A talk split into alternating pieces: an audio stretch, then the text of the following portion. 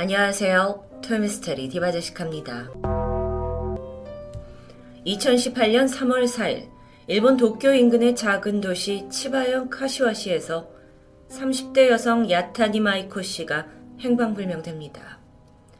그녀의 남편 타카이토는 아내의 실종을 깨닫는 즉시 경찰에 신고를 했고 그녀를 찾기 위한 수사가 신속하게 시작되죠. 남편에 따르면 아내가 사라지기 직전에 둘은 함께 차 안에 있었다고 합니다. 사소한 말다툼이 있었는데 화를 이기지 못한 아내가 차에서 내린 후 어딘가로 향했고 행방이 묘연해졌다는 상황. 남겨진 남편 야타니 타카이토는 이 죄책감 때문인지 실종된 아내를 찾기 위해 필사적이었습니다. 직접 전단지를 만들어서 길거리에 나갔고 자신의 어머니와 함께 배포하기도 했죠.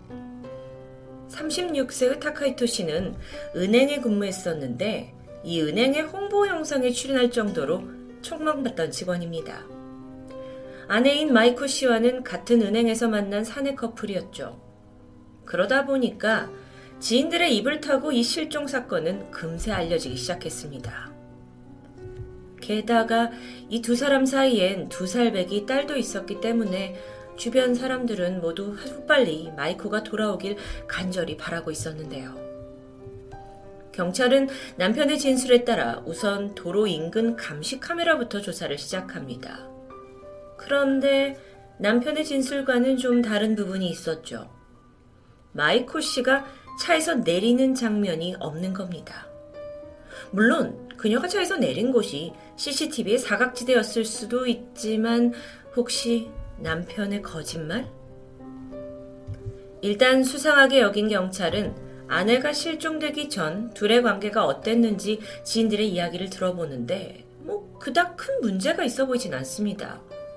결국 경찰은 타카이토를 직접 추궁하기 시작했고 그 결과 마이코 씨가 실종된 지 4개월이 지난 2018년 7월에서야 믿기 힘든 진실이 세상에 드러납니다.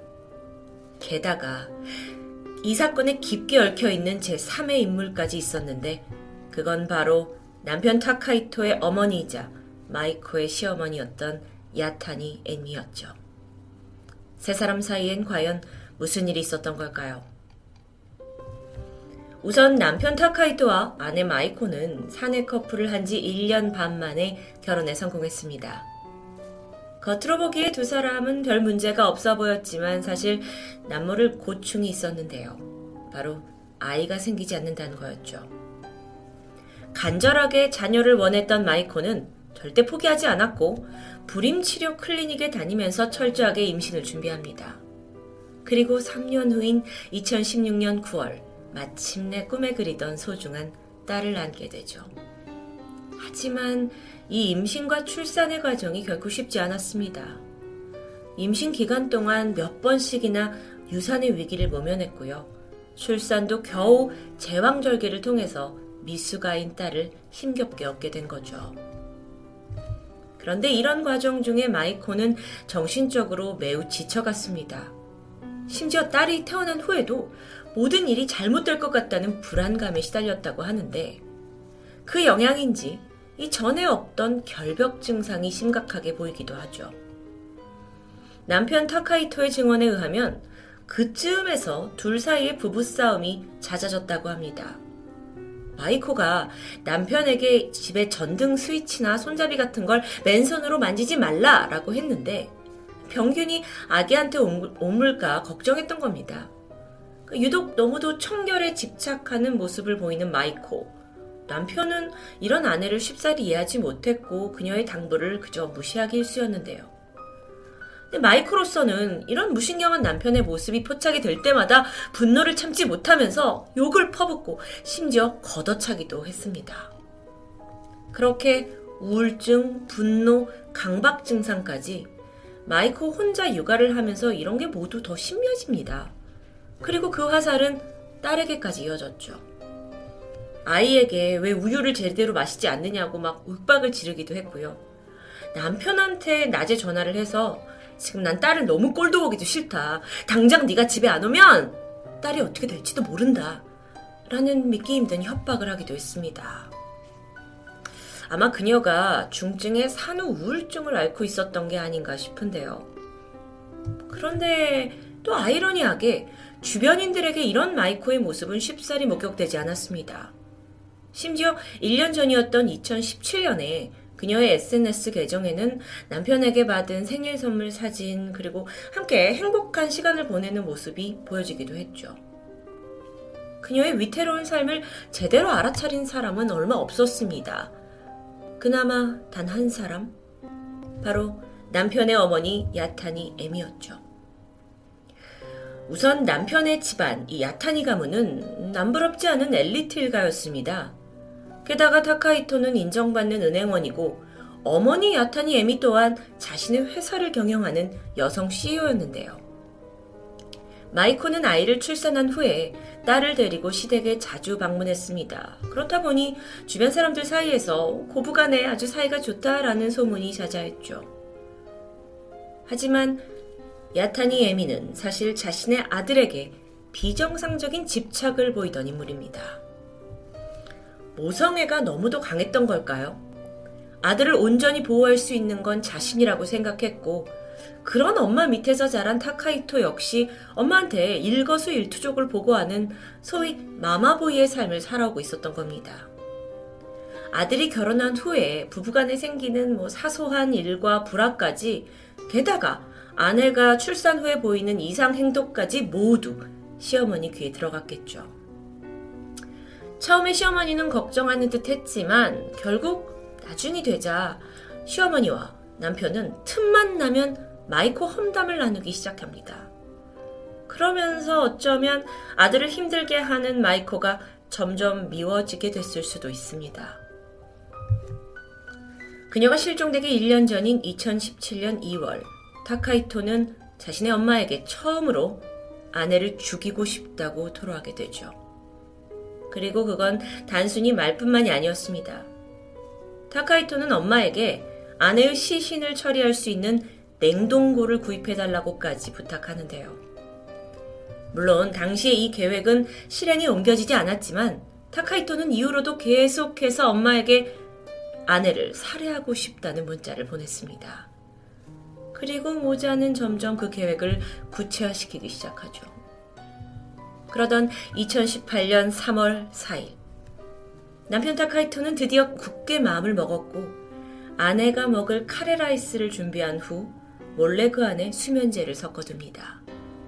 잠시 후 마이코는 깊은 잠에 빠져들었고 남편은 정신을 잃은 그녀를 차에 옮겨 태웠죠. 그리고 조금 후 한치의 망설임도 없이 마이코의 목을 조르기 시작했습니다. 그녀가 격렬하게 저항했지만 곧이어 몸이 축 늘어졌고요. 타카이토는 그 길로 차를 몰아서 엄마와 약속한 장소로 향했는데요. 그곳은 바로 차로 30분 정도 떨어진 엄마 야타니 에미의 자택이었죠. 그녀는 이미 마당 한쪽에 구덩이를 파놓았습니다. 그리고 모자는 그곳에 마이코의 시신을 안매장하게 되는데요. 남편에게 살해당한 후 시댁 마당에 조용히 묻힌 아내. 인간 같지도 않은 이들의 행동에 분노가 치밀어 오릅니다. 이후 타카이토는 경찰에 직접 실종 신고를 했습니다. 그러면서 아내가 돌아오기를 간절히 바라는 모습을 보이면서 뻔뻔하게 공범이었던 엄마 전단지를 돌리고 있었던 거죠. 근데 사실 그것도 시간이 좀 지나니까 아, 마이코가 어떤 남자랑 도망간 게 아니냐, 뭐 그것도 모르지 않냐라는 태도를 보이기도 했습니다. 사실 그는 이 모든 살인사건 전말의 주범이었죠. 지금까지 말씀드린 이 모든 건 경찰의 추궁 끝에 자백으로 밝혀졌고요. 야타니 에미의 집 마당에서 실종됐던 마이코의 시신이 발견됩니다. 이건 일명 일본에서 마마모이 이건 일명 마마보이 엘리트 회사원 사건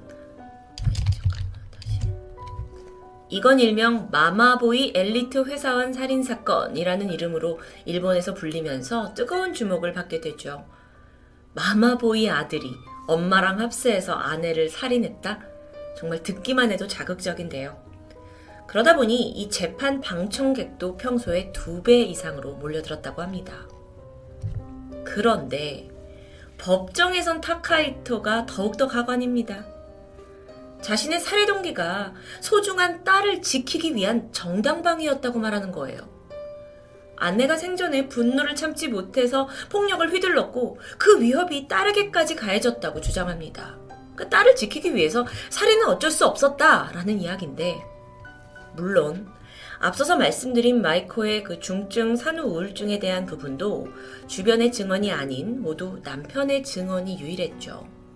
사실상 마이코가 정말 사망하기 전에 어떤 상태였는지를 파악하는 게 이 사건의 쟁점으로 보입니다.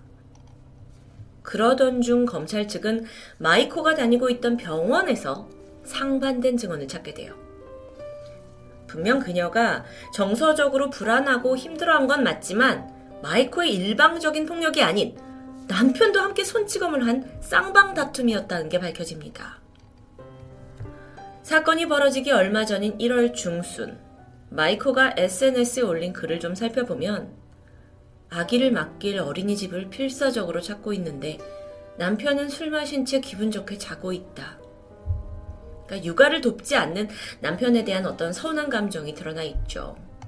뿐만 아니라 사건 다음 달인 4월부터는 마이코의 친정 어머니가 사실 일을 그만두고 본격적으로 육아를 도울 계획이었다라는 것도 밝혀집니다. 그러니까 마이코는 나름대로 방법을 찾고 있던 거예요. 그런데 사실 마이코가 어떤 상태였느냐를 판단하는 것보다 어떤 이유든 간에 아내를 살해한 건 변명의 여지가 없을 텐데요. 결국 법원은 타카이토의 살인 동기가 아내의 가정폭력 때문이 아니라 궁극적으로 그녀를 죽이고 딸의 양육권을 혼자 차지하기 위해서였다. 라고 판단합니다. 차차차, 그러면 여기서 공범이었던 엄마 야타니 에미의 입장은 어땠을까요? 그녀는 아들이 정말로 살인을 할 줄은 몰랐다면서 자신의 죄를 부인합니다. 그저 우발적인 마음으로 살인을 저지른 아들이었기 때문에 측은한 마음이 들어서 도운 것 뿐이지 계획적인 건 아니었다는 거죠. 그런데 그녀가 아들과 나눴던 메시지를 압수해서 살펴보니까 실상은 좀 방대입니다. 경동맥은 고통이 없을 거야.